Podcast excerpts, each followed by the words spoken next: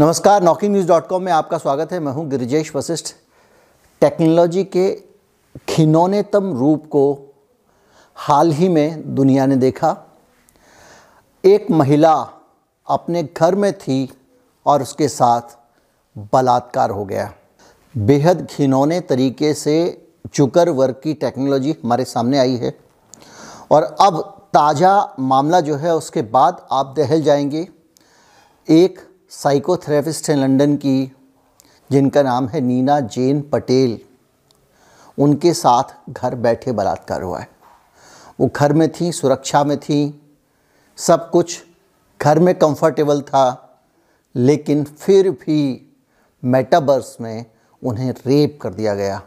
उन्होंने अपना किस्सा एक मिड साइज़ ब्लॉग में बाकायदा डिस्क्राइब किया है। उसके बाद सनसनी फैल गई है। आपको ये जानने की आज हम कोशिश करेंगे कि ये मामला क्या था, हम ये जानने की कोशिश करेंगे कि मेटावर्स क्या है, हम ये जानने की कोशिश करेंगे कि मेटावर्स में इसके लिए सेफ्टी के लिए अब क्या किया जा रहा है। हम ये जानने की कोशिश करेंगे कि ये टेक्नोलॉजी में जो नया नया करने की हवस है, वो इंसान को किस स्तर तक ले जा चुकी है। कहीं मत जाइए, चैनल को सब्सक्राइब कर लीजिए, बातचीत को आगे बढ़ाते हैं।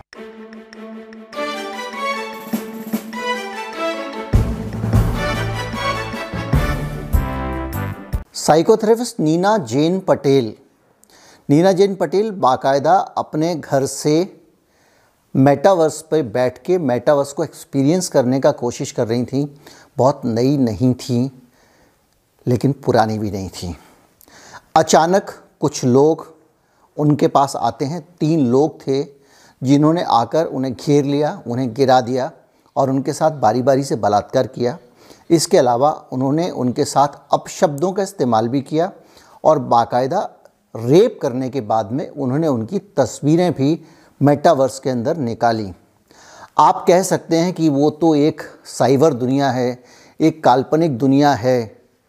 उसके अंदर अगर कुछ हो गया तो उससे क्या फ़र्क पड़ता है? लेकिन एक महिला जिसके साथ बलात्कार हुआ हो वो अपने आप में बहुत ट्रॉमेटिक एक्सपीरियंस होता है। बलात्कार की घटना एक शारीरिक अपराध नहीं है, एक मानसिक प्रताड़ना उससे कहीं कहीं कहीं कहीं ज़्यादा है।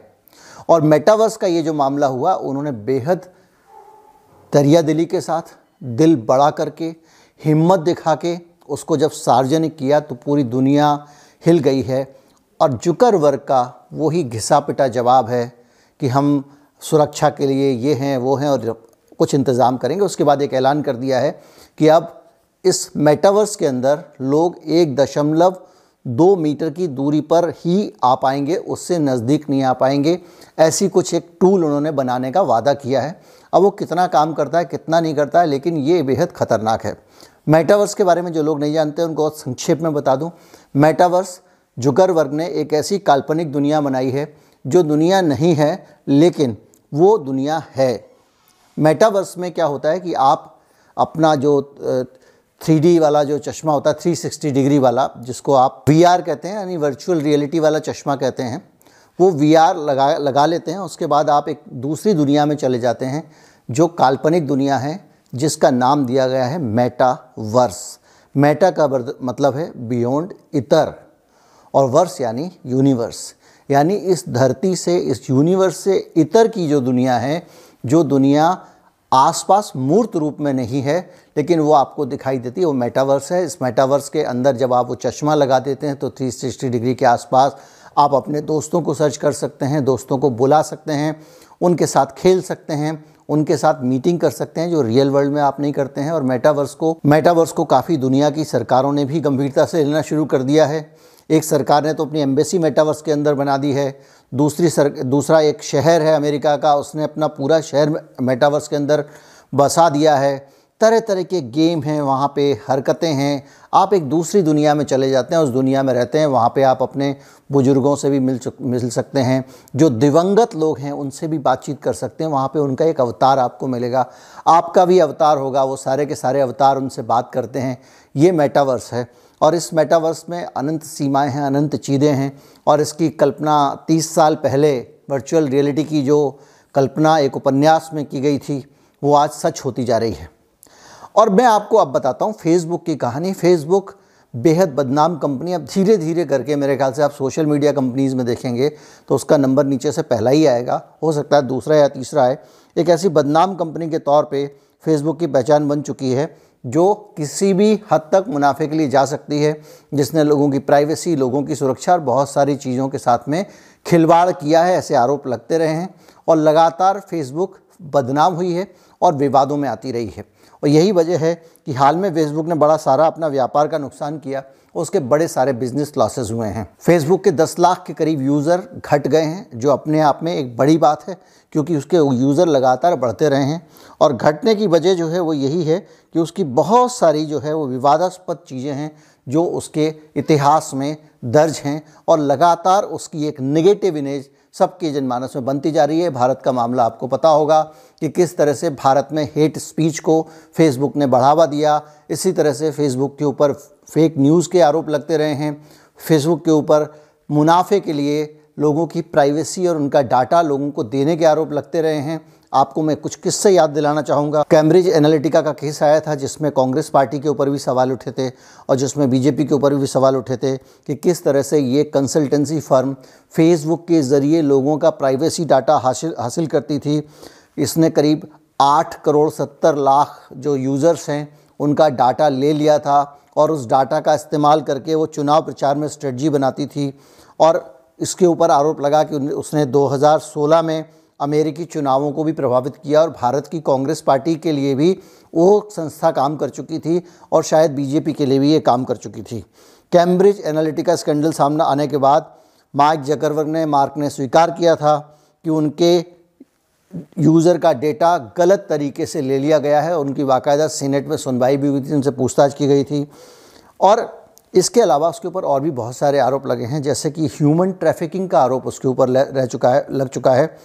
फेसबुक में डाटा एनालिसिस मैंने इस पर एक वीडियो बनाया था कि डाटा एनालिसिस थी वहाँ पे फ्रांसिस हैगन एक डाटा एनालिस्ट थी वहाँ पे फ्रांसिस हैगन उन्होंने किस तरह से बहुत सारे विसिल ब्लोअर बनी और उन्होंने खुलासे किए, उनको बाकायदा सीनेट में सुनवाई के लिए बुलाया गया, जिन्होंने, जहाँ पे उन्होंने फेसबुक के बारे में कई गंभीर बातें बताई और उन गंभीर बातों में एक बात भारत से जुड़ी हुई भी थी कि किस तरह से भारत के चुनाव को प्रभावित करने के लिए यहाँ धर्म और जाति की नफरत फैलाने में फेसबुक ने योगदान दिया। और ह्यूमन ट्रैफिकिंग का बिज़नेस भी चलाने का आरोप लगा था उस पूरे विसिल ब्लोअर में और टीनेजर्स को इंस्टाग्राम पे गलत तरीके से दिखाने और उनको एक्सेस देने का आरोप भी मेटावर्स में लगा था। आज भी इसमें ये कहा गया था कि वहाँ पे मेड, अरब में लोग खदीमा और मेड्स के नाम से जो है गुलाम स्लेब्स को सर्च करते हैं। ह्यूमन ट्रैफिकिंग के ऊपर यह आरोप लगा था। ये भी कहा गया कि बच्चों के ऊपर बुरा असर पड़ रहा है क्योंकि इंस्टाग्राम और फेसबुक में बच्चों को एक्सेस दी जा रही है और उसको रोकने के लिए फेसबुक ने कुछ नहीं किया है। ये भी कहा गया था कि फेसबुक अपना ज़्यादातर पैसा जो जनता की सेफ्टी और दूसरों चीज़ों के लिए इस्तेमाल करता है वो केवल अमेरिका में करता है। बाकी दे, देशों में कुछ पैसा ही नहीं लगाता है। इसके अलावा फेसबुक ने पैसे लेकर कई सारे फेक प्रोफ़ाइल और दूसरी चीज़ों को अभी कोरोना महामारी के दौरान प्रमोट किया। सतासी परसेंट पैसा, तेरह परसेंट केवल बाकी दुनिया में, सतासी परसेंट पैसा केवल फेसबुक अमेरिका में खर्च करता है। सेफ्टी के लिए बाकी पैसा आप जानो, आपका काम जाने। Fake news hate news hate speech भड़काऊ कंटेंट पर नज़र रखने का काम फेसबुक का है। उसका एक रिसर्च संस्थान है, लेकिन वो बहुत ज़िम्मेदारी से इस काम को नहीं कर रहा है। और दुनिया भर में नफ़रत फैलाने का उसके ऊपर आरोप लगता रहा है। म्यांमार में जो रोहिंग्याओं के ख़िलाफ़ एक माहौल बना, हिंसा फैली, उसके पीछे भी एक बड़ा योगदान फेसबुक के ऊपर का माना जाता है, उसके ऊपर ग्यारह हज़ार करोड़ का केस किया गया है।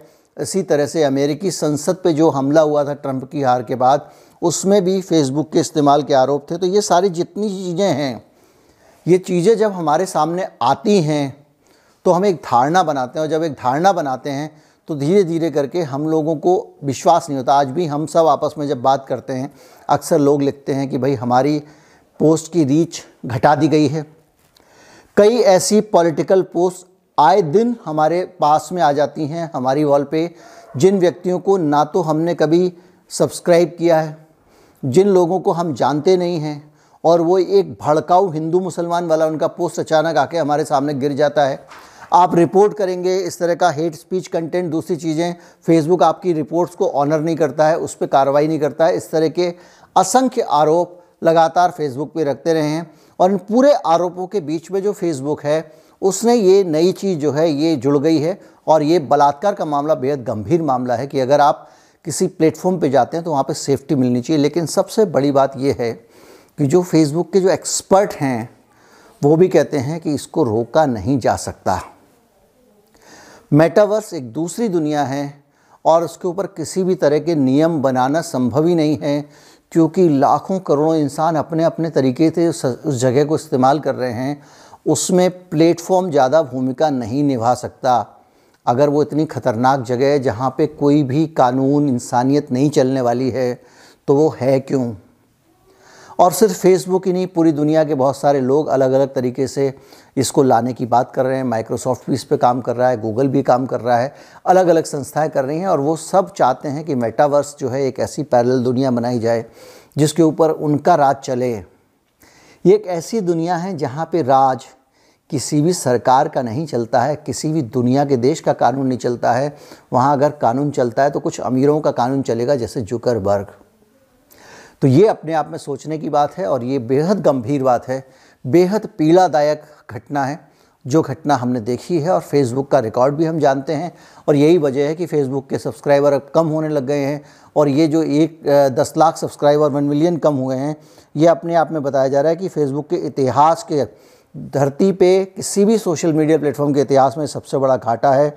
और ये कहा जा रहा है कि इसके बाद कंपनी को बहुत नुकसान हुआ है। कुछ लोग इसके पीछे मेटा नाम करने की बात कर रहे हैं। कुछ लोग कह रहे हैं कि उसकी अपनी रेपुटेशन गिर गई है।